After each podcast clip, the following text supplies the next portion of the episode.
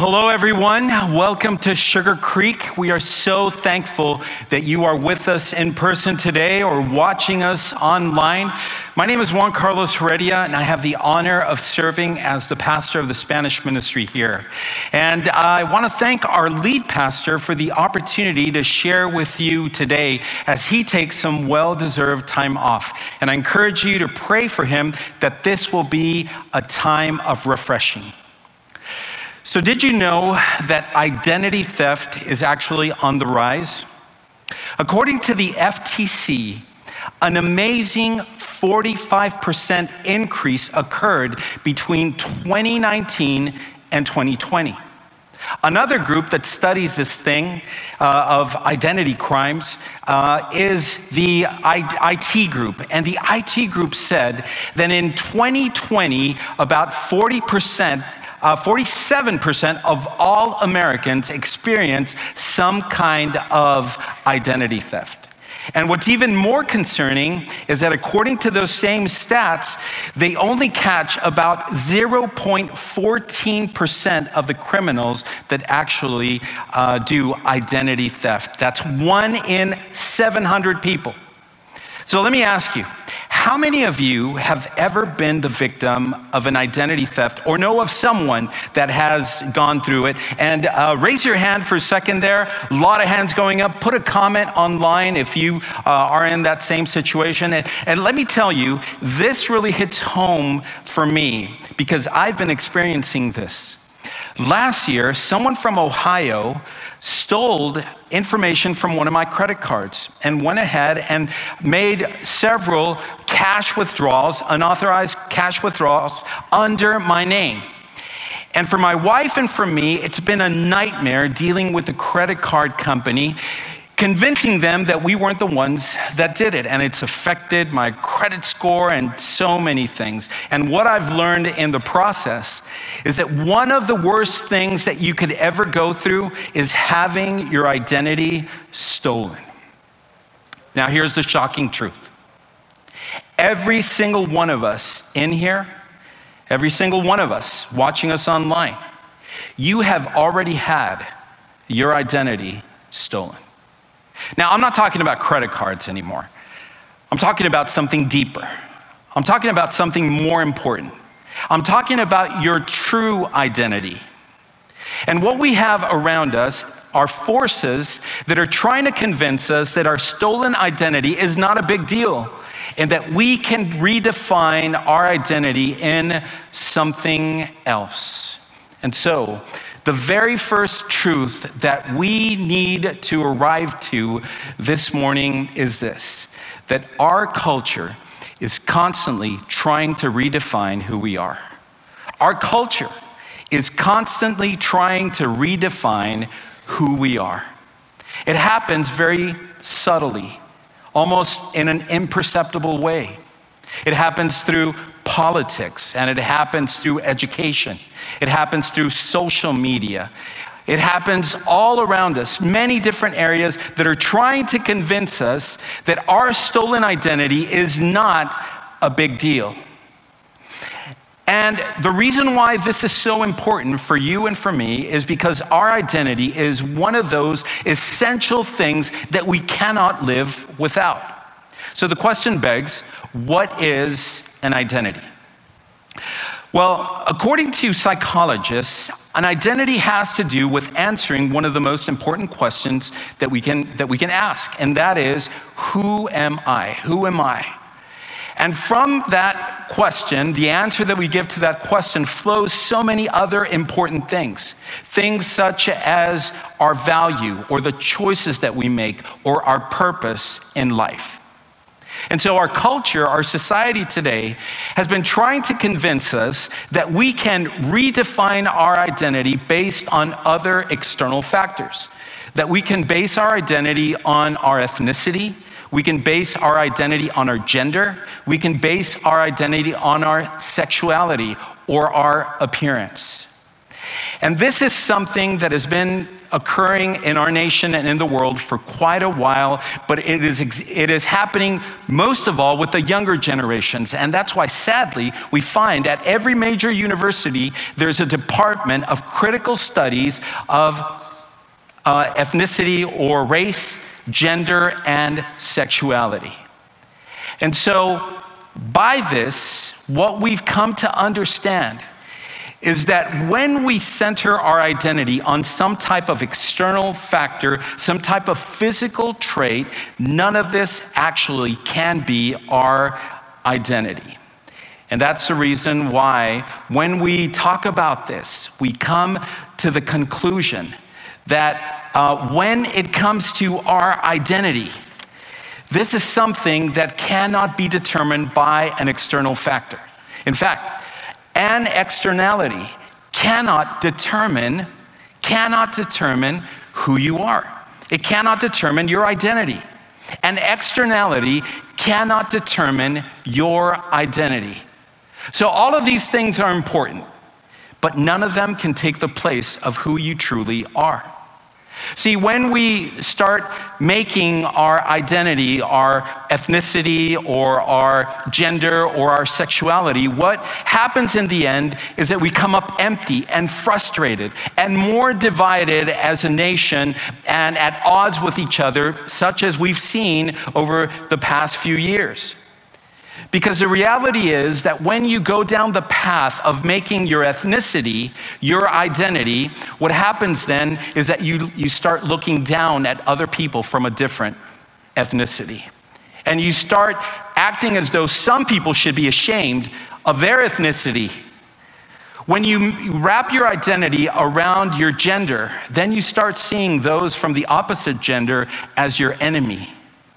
When you wrap your identity around your sexuality, then you start over celebrating and be filled with pride while at the same time demeaning those of a different sexuality. See, no physical attribute, no externality can actually take the place of our identity. And when we do this as a society, it fails spectacularly in trying to bring justice and peace and unity in our society. See, how did we get here? The way we got here is because over the course of time, our society has been um, becoming more and more secular, materialistic, and as a result, it's been pushing God out of every aspect of life. And when we do that, the only thing that we have left is physical attributes, but none of them are good enough to give us an identity, our true identity. But it's not only an externality. There's other things as well that people choose to make their identity. Some people base their identity on what other people think of them and others choose to do it based on their accomplishments. But here's the thing that we know as well from our experience what we do cannot determine who we are, what you do cannot determine who you are. So, so many people are tempted to base their identity around the opinion of other people. I think that this has only been exacerbated by social media. And I think that that's behind, this is what's behind the exaggerated amount of selfies that we find across social media. And the incredible amount of filters and retakes that you have to take as you're posting your pictures online. Because in the end, what is behind it is that you are trying to be validated by the opinion of other people. But it's not only that, other people choose to center their identity around their accomplishments. Some people look at it as from the perspective of what they are good at, the things that they can accomplish in life. But the problem is that just with an externality, neither of these two can actually define who we are, really help us to understand our true identity. Because what happens when you get a negative comment online if you're basing your identity on other people's opinion? What, happen, what happens when you get a dislike or an unfollow? What happens when instead of going through an accomplishment, you go through a failure in life? Or you acquire some type of physical disability? Or you're born with a physical disability? If your identity is based on any of these things, then your entire world comes crashing down because they were never meant to be who we truly are. It reminds me of something that happened to Ronda Rousey a few years ago. Ronda Rousey had been named by Sports Illustrated magazine as the most dominant athlete in the world. And there was a good case to be made about it because she was the youngest uh, US woman to qualify for the Olympics in judo. She also was the first US woman to win a medal in the Olympics. During her time practicing judo, she was a world champion, top three contender at all time, and dominated her opponents. And when she transitioned over into MMA fighting, she continued to dominate the fighters she faced with an incredible 12 0 run. And what's so impressive of, about that run is that only one of her opponents ever survived the first round. In fact, eight of her 12 opponents lost her fight in less than one minute. She was truly dominating. But then on her seventh title defense. Despite being the heavy favorite, she lost. And she lost badly. And right after her defeat, she was interviewed. And this is what she said. She said this I was literally sitting there and thinking about killing myself. And at that exact second, I'm like, I'm nothing. What do I do anymore? And no one cares about me anymore without this. See, for Ronda Rousey, her identity was wrapped around being the most dominant athlete on the face of the earth. And once she lost this, then she thought she was nothing. She was unlovable. So let me ask you a question What are you basing your identity on? What is your identity grounded on? See, one way of understanding what we believe about our identity is based on four I statements. And each of these statements actually are revealing about what we believe about ourselves. And each of these four statements, when we say them, actually tell us about that belief that we have about who we are. The first I statement is when we say, I can, I can. And when we say I can, it goes again towards the things that we are good at, towards our achievements. We say, we say things such as, I am, uh, I, I am good in business, or, or I'm good at sports, or I do business well, or I'm good in school. Whatever it is, it talks about the things that we can do those things that we're talented at, that we are gifted at. A second thing that we use as an I statement to base our identity on is when we say, I have. I have. So many people are tempted to wrap their identity around their possessions, around their belongings.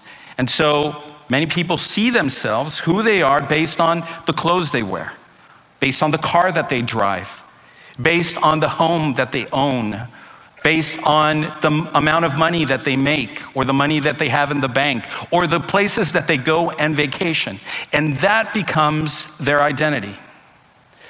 The next one, the third one, has to do with the things that not only that we like, but it's also the thing, or the things actually that we like, not that only that we have, but that we like. And when we talk about the things that we like, these are associated to the things that appeal to us. So in our world, we talk about, I like traveling, or I like trying new foods, or we say things like, I like this music group, or this singer, or this movie, or this, uh, this uh, other thing in my life, such as a YouTuber, or whatever it is that just simply appeals to us, it is, it's associated with our identity. A fourth and a last one has to do with I am. I am. And normally, when we use this, this phrase, I am, it has to do with things such as our career. We say, when we introduce ourselves, I am an accountant, I'm an engineer. Or it could also refer to, for example, the academic titles that we have. I am Dr. So and so, or I have this amount of letters uh, right after my name. Or it can also be based on beauty and fitness and the way that we appear before other people. Or it has to do with our social status of being popular or being well off. Any of these things can become our identity. And the problem again is that none of these were actually meant to be who you are. Each one fails spectacularly at bringing realization, purpose, and value in our life. So, because of this, because of the fact that all of these things in the end fail at bringing our value, bringing our purpose, one thing that we need to realize is this that we cannot redefine our identity. We can only receive our identity. We cannot redefine our identity. We cannot redefine who we are. We can only receive our identity. And when we come to understand this truth, then we see how much Scripture is so important for understanding who we are. On the very first page of the Bible, the very first thing that God does when He creates human beings is that He gives us an identity and then He gives us a purpose that is directly linked to our identity. And that identity is based not on physical attributes, not on our accomplishments, but it's based on who He is rather than who we are. And so, for most of you, you already know this passage. But what I'm asking you to do today is that you look at it through the lens of identity. And look at what it says in Genesis chapter 1, verses 26 through 28. It says, Then God said, Let us make man or humanity in our image, according to our likeness. This would be our identity. They will rule the fish of the sea, the birds of the sky, the livestock, the whole earth, and the creatures that crawl on the earth. This would be our purpose. So God created man or humanity in his own image. He created them in the image of God. He created them male and female. God blessed them, and God said to them, Be fruitful, multiply, fill the earth, and subdue it. Rule the fish of the sea the birds of the sky, and every creature that crawls on the earth. This is one of the most profound truths that has ever been written. It is the basis of who we are as human beings. It is the basis of morality and ethics. It's the basis of our society and who we are as humanity. And so, what it tells us is that our incredible Creator, when He made us, he gave us an identity that was based not on who we are, not on our ethnicity, not on our gender, not on our sexuality or accomplishments, things that can, one way or another, be diminished or can be lost, but it was based on who He is rather than on who we are. And by doing that, he elevated the value of every single human being. Every person is valuable because they have been created in the image of God. It's what people call the imago Dei. And because of this, no one should try to redefine their identity. No one should try to take another person's identity because only God can give us our identity. I love the way that C.S. Lewis, the great British author and thinker, as he was he was meditating, he was reflecting on the image of God in our, in our lives, how this impacts who we are. And in one of his books, The Weight of Glory, he talks about this, and he says it this way He says, There are no ordinary people. You have never talked to a mere mortal. Why? Every single human being has been created in the image of God. Nations, cultures, arts, civilizations, the things that we worship today, these are mortal. And their life is to ours as the life of a gnat. But it is immortals whom we joke with, work with, marry, snub, and exploit. Immortal horrors or everlasting splendors. This does not mean that we are to be perpetually solemn. We must play, but our merriment must be of that kind, and it is, in fact, the merriest kind, which exists between people who have from the outset taken each other seriously, no flippancy, no superiority, no presumption. See, when you come to understand who you are in light of your identity in the image of God, it changes absolutely everything. And our incredible Creator decided that your identity was going to be based on who He is rather than on who we are. Now, we, we know the rest of the story.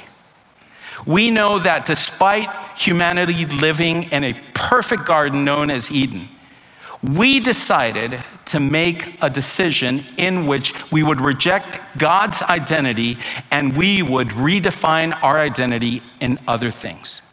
And so in Genesis chapter 3, it tells us exactly what happened. Look at what it says in verses 1 through 5. Now, the serpent was the most cunning of all wild animals that the Lord God had made. He said to the woman, Did God really say, You can't eat from any tree in the garden? The woman said to the serpent, We may eat.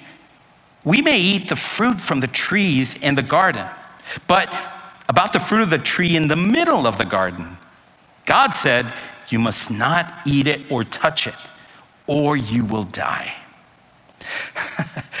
no, you will certainly not die, the serpent said to the woman. In fact, God knows that when you eat it, your eyes will be opened and you will be like God, knowing good and evil. See, what Satan did is that he tempted us so that we would reject our identity in God, in his image, and rather than that, that we would live out our identity and our purpose in ourselves. And so, God, who had created us to represent Him, the idea of his image and his purpose was that wherever a human being was to go around the earth, they would represent not their desires, but God's desires. Not their will, but God's will. And by that way, the entire earth would be filled with God's will and God's purpose. But instead of that, every single one of us that day chose to reject God and redefine who we are. And uh, you can say, well, well, wait a minute, Juan Carlos. I wasn't there. I know I might look old, but I wasn't there at the Garden of Eden. And the reality is this that Adam and Eve actually represented what each of us do on a daily basis. So we've all rejected. And as a result, sin entered into the world, sin entered into mankind, and this is what happened that sin carried out the greatest identity theft in history. Sin carried out the greatest identity theft in history. And so, as a result of that, we have been on a futile endeavor to try to redefine who we are based on our race, based on our gender, based on uh, sexuality and physical attributes and purpose and all these things. And in the end, we're left empty and frustrated because none of these things can truly be who we are. And our great creator, our incredible God, had every right to punish us and leave us to our own devices.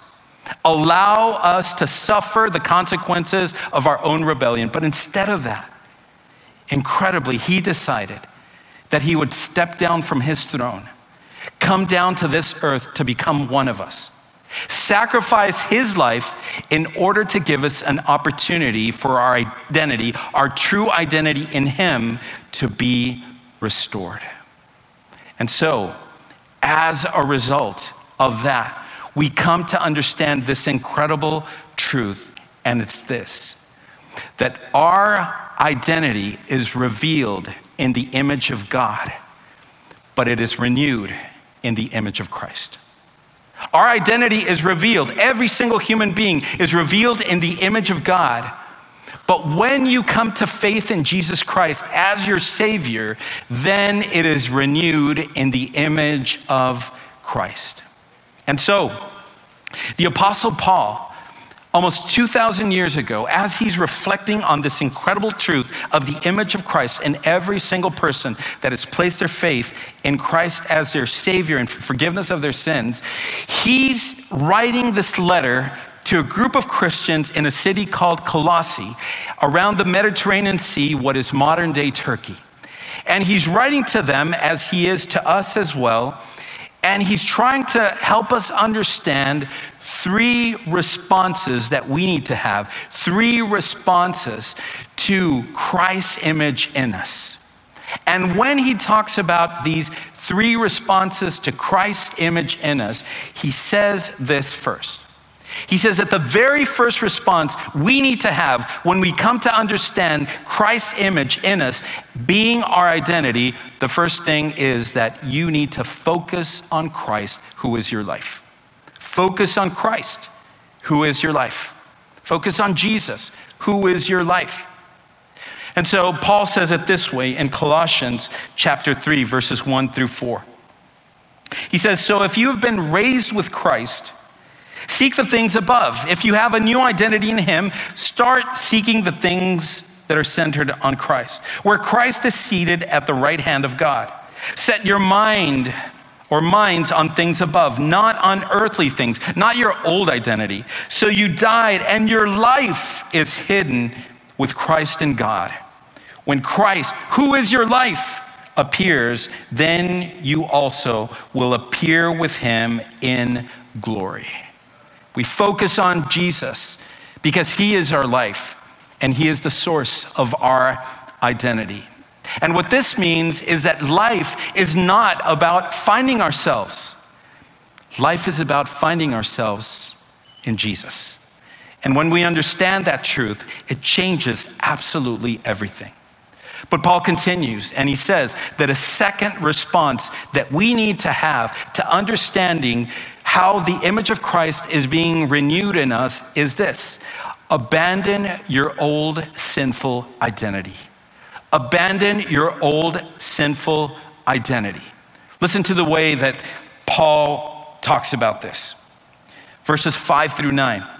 Therefore, put to death what belongs to your earthly nature sexual immorality, impurity, lust, evil, desire, and greed which is idolatry. Because of these, God's wrath is coming upon the disobedient.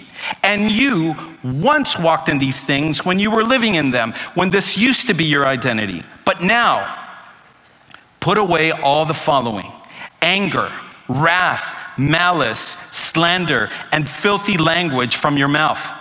Do not lie to one another, since you have put off the old self or your old identity with its practices. So Paul compares it, the second step, the second response, as us removing clothes, clothes that are dirty, clothes that are soiled, in order for us to allow the image of Christ to be renewed in us. Kind of reminds me of what happened during the height of the pandemic. I remember when I would go to the store or I would go to a public venue as soon as I came back to the house, I would take off those clothes, put on some new clothes in order to not bring any contamination into the house. Well, Paul is saying the exact same thing, spiritually speaking. Your old identif- identity doesn't, doesn't define who you are.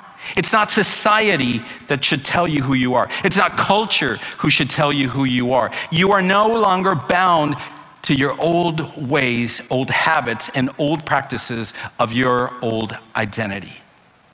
And so Paul tells us a last response, a third and last response. And the third thing that he says is live out your new identity in Christ. Live out your new identity in Christ. Listen to, um, listen to what he says.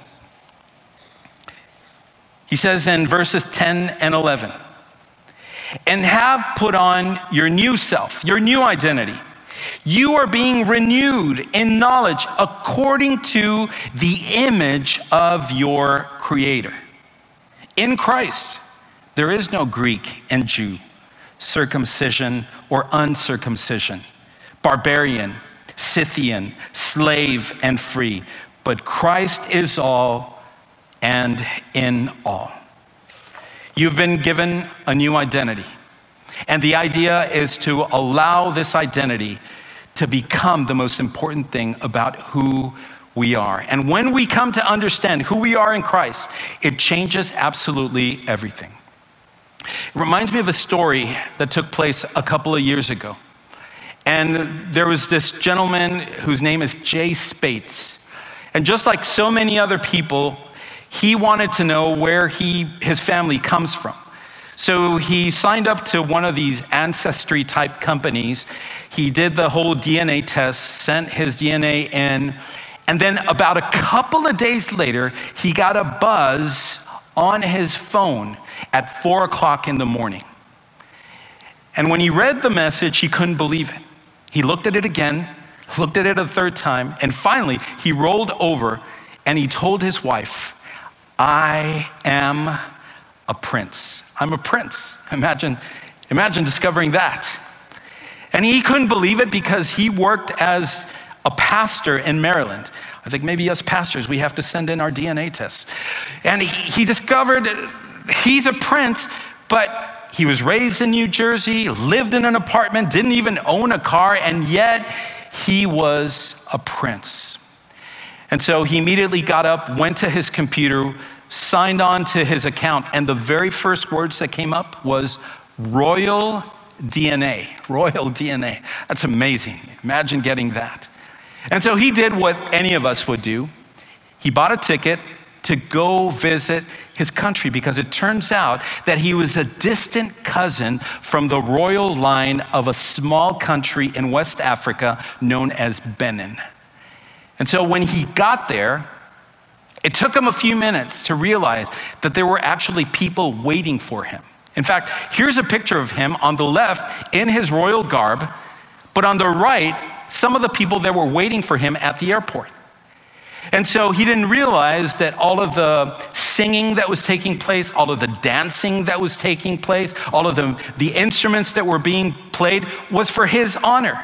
Because what had happened was that when the royal family found out that he was going back to the country of his ancestors, they hung up banners and they had a parade and a celebration because he was home. In the same way, your heavenly Father celebrates when you have come to Jesus Christ as your Savior. And all of heaven celebrates because the moment you come to put your trust in Jesus as your Savior, you are given royal DNA, and your identity is centered around being a son or a daughter of the highest God. And when we understand that, it changes everything. So, the last thing that we need to understand is this Seeing ourselves in Christ, seeing who we are in Christ, strengthens who we are in life. Seeing who we are in Christ strengthens who we are in life. So, what would happen if from this moment on you saw yourself in light of the image of your Creator and the image of your Savior? How would it affect our church if we lived out this way in our community? and what, it, what would be the reason why you would not start living this way starting today. For some of you, this means that you need to put your faith in Jesus Christ as your Savior. Because maybe you've been counting on religion. Maybe you've been counting on trying to be a good person, morality or works or whatever the case is. But the reality is that none of that can actually give us an identity. It's when we come and we accept Jesus as our Savior that He forgives us of our sins and gives us a new identity based on Him. And today, if that's a decision that you need to make, we want to help you. Uh, in just a few moments, we're going to be ending the service, and we have a place called the Next Step Center. And we invite you to go there. There'll be people, ministers there that are willing and able to help you in your next step, uh, in your next step in your uh, journey of faith, whether it's becoming a member or whether you need prayer. And those of you that are online, there's ministers online right now. Just put a comment, and someone will help you make your next decision in your journey of faith as well. Let's pray. Heavenly Father, thank you because our identity is not based on something that leaves us empty or frustrated or without purpose. You have given us an identity based on your image and a purpose that we need to carry out in this life. And for those of us who have come to know Jesus as our Savior, you are renewing the image of your Son in us. Allow us to live that way in the midst of the confusion of our world, our culture, and our society. And all of these things we pray in Jesus' name. Amen.